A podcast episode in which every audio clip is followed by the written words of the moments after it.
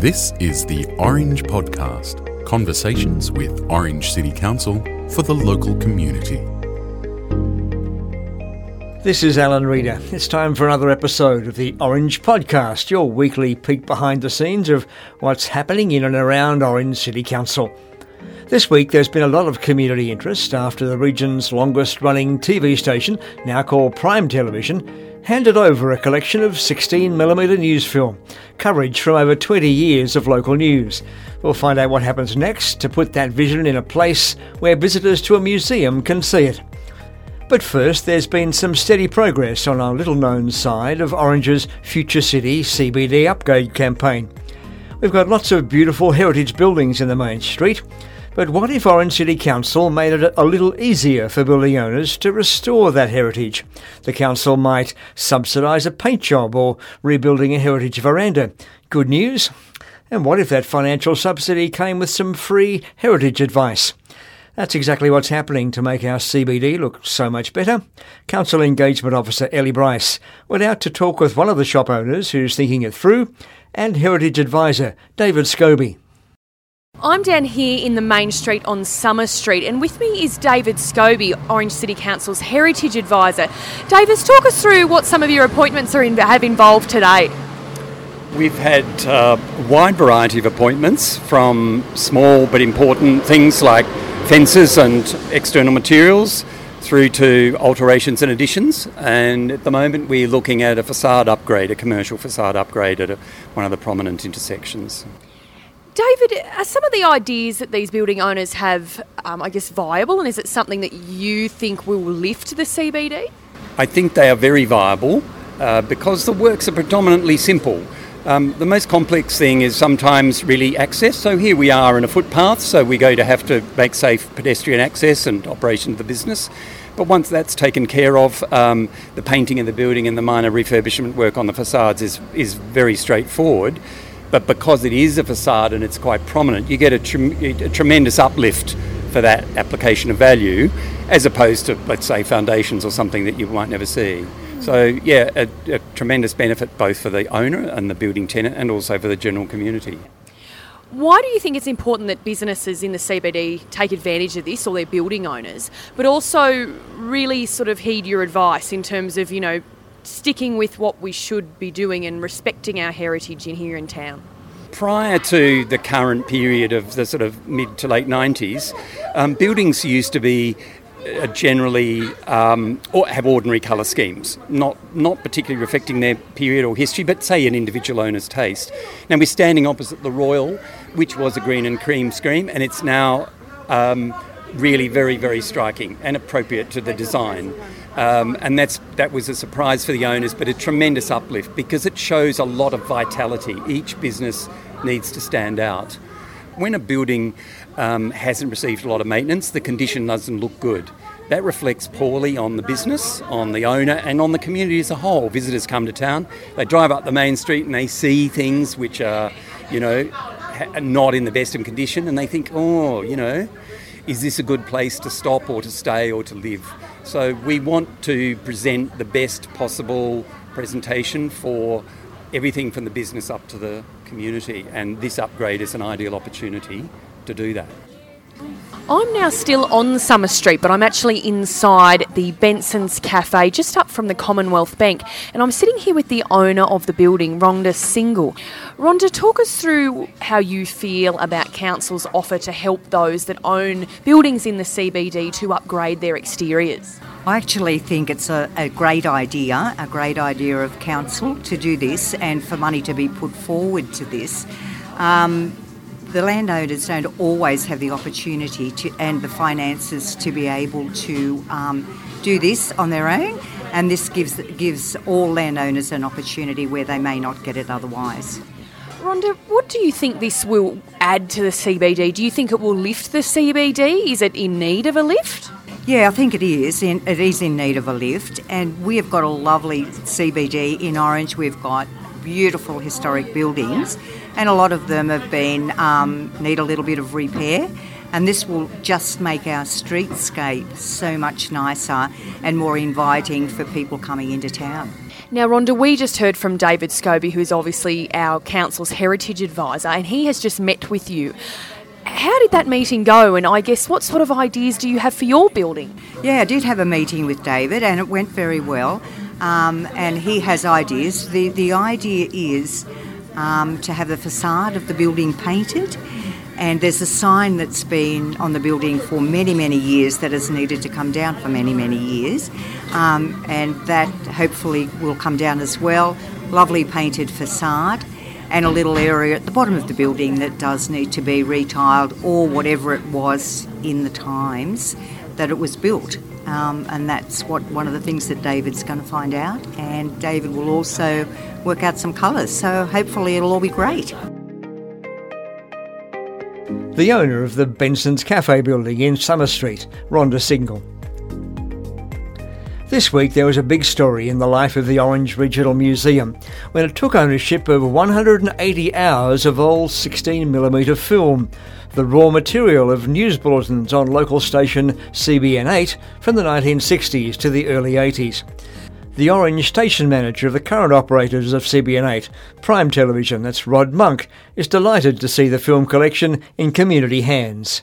Rod, why is it important that this film doesn't just sit in a warehouse but gets so, goes somewhere where people can see it? Oh, extremely important, Alan. It's one of those things where we've, you know, we've captured, captured the history of, of, of, Orange and the Central West for over the years, and to have them t- tucked away and never to be seen again would be tragic. So it's a, you know, it's fantastic that we get the opportunity to, to hand it over, and hopefully, um, you know, we'll get to see the light of day again why is it valuable for prime television to, to keep, or, or, is there more value to the community in putting it somewhere where it can be used? Oh, absolutely. The second there, it, you know, it's it's a part of our history, and I think there's a lot of people that you know love that sort of thing. And you know, we had an opportunity to to uh, to air some of the old vision not long ago, and and the response that we got was overwhelming. So you know, there's, there's some people here that just remember the good old days, and you know, what better way to see it than you know, there's some of the archives. For example, you know, field days, sport, um, a range of things. It, it, it's it's more than just nostalgia, isn't it? It's, it's discovering where we've come from. It is. It is. It's a, it's a part of history, and, and, seeing where we've come from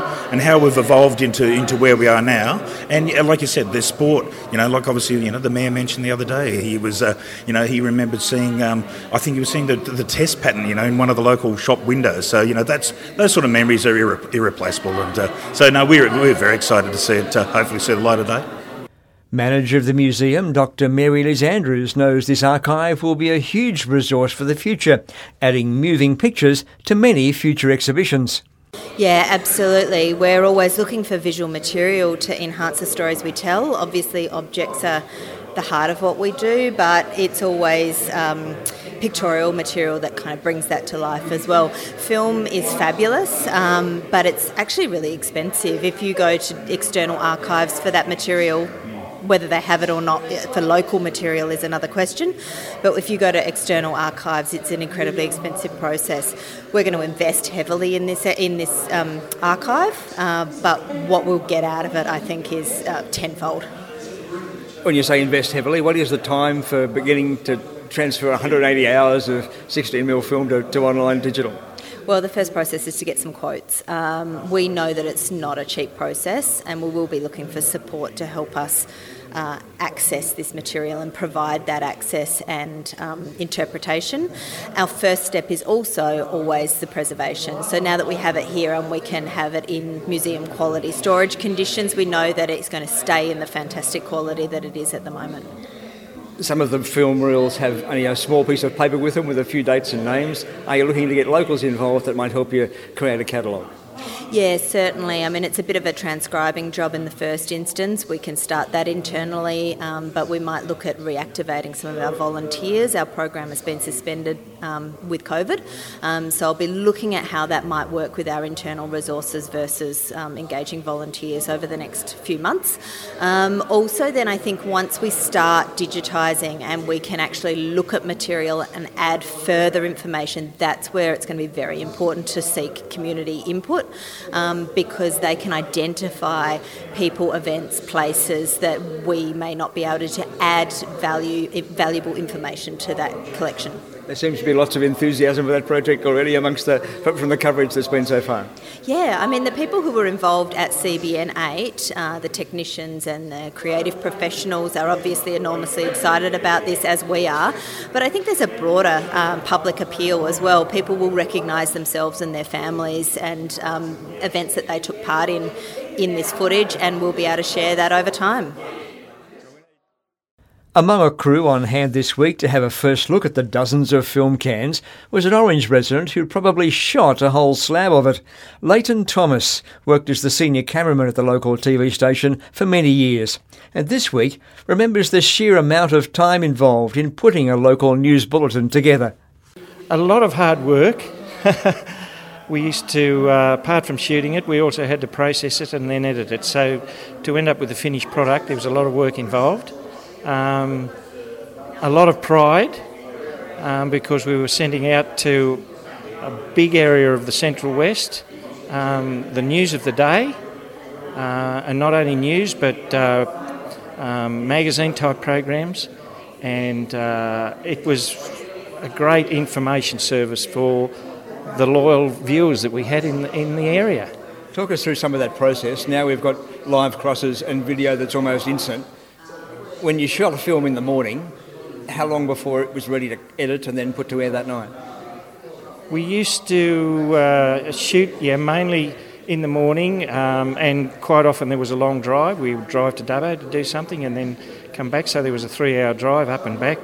Um, then the footage had to be processed, which, depending on how much footage we shot, and we had to be careful and not shoot too much because you couldn't reuse it uh, usually an hour, an hour and a half through the process, processing machine, and then it had to be edited. So, uh, and that was quite uh, quite a slow process, the editing side of things. And then it, of course, then had to be scripted by the journalists, and then all the script and the vision had to be married together into a into a complete package. So when you say edited, you've got a, stri- a long strip of celluloid that you had to physically cut into pieces and then stick back together in the right order once some journalist had written a script. Is that make it too simple? No, that's exactly how it was. We had. Uh, yeah, usually uh, in the early days it was a 100 foot of film, which I think roughly went for about 2 minutes and 40 seconds. Uh, so out of that 2 minutes 40 seconds, an average film story probably went a minute, minute 10, so that'd be 38, 40 40 uh, feet of, of the 100 foot of film used. So we'd cut all the shots up, and we had, we had what we call little wooden horses with little pegs that we put all the shots up in different order, and then the journalist would write the script, and we'd record that and marry the shots to the script. Why is it good to be able to have this sort of stuff in, available in a, in a museum and not sitting in a shed somewhere? Oh, look, it's a treasure. It's, uh, it's history. There's history there. There's. Uh, there's so much material of both news, uh, the arts, uh, sport. It's like it's like the archives of a, of a newspaper.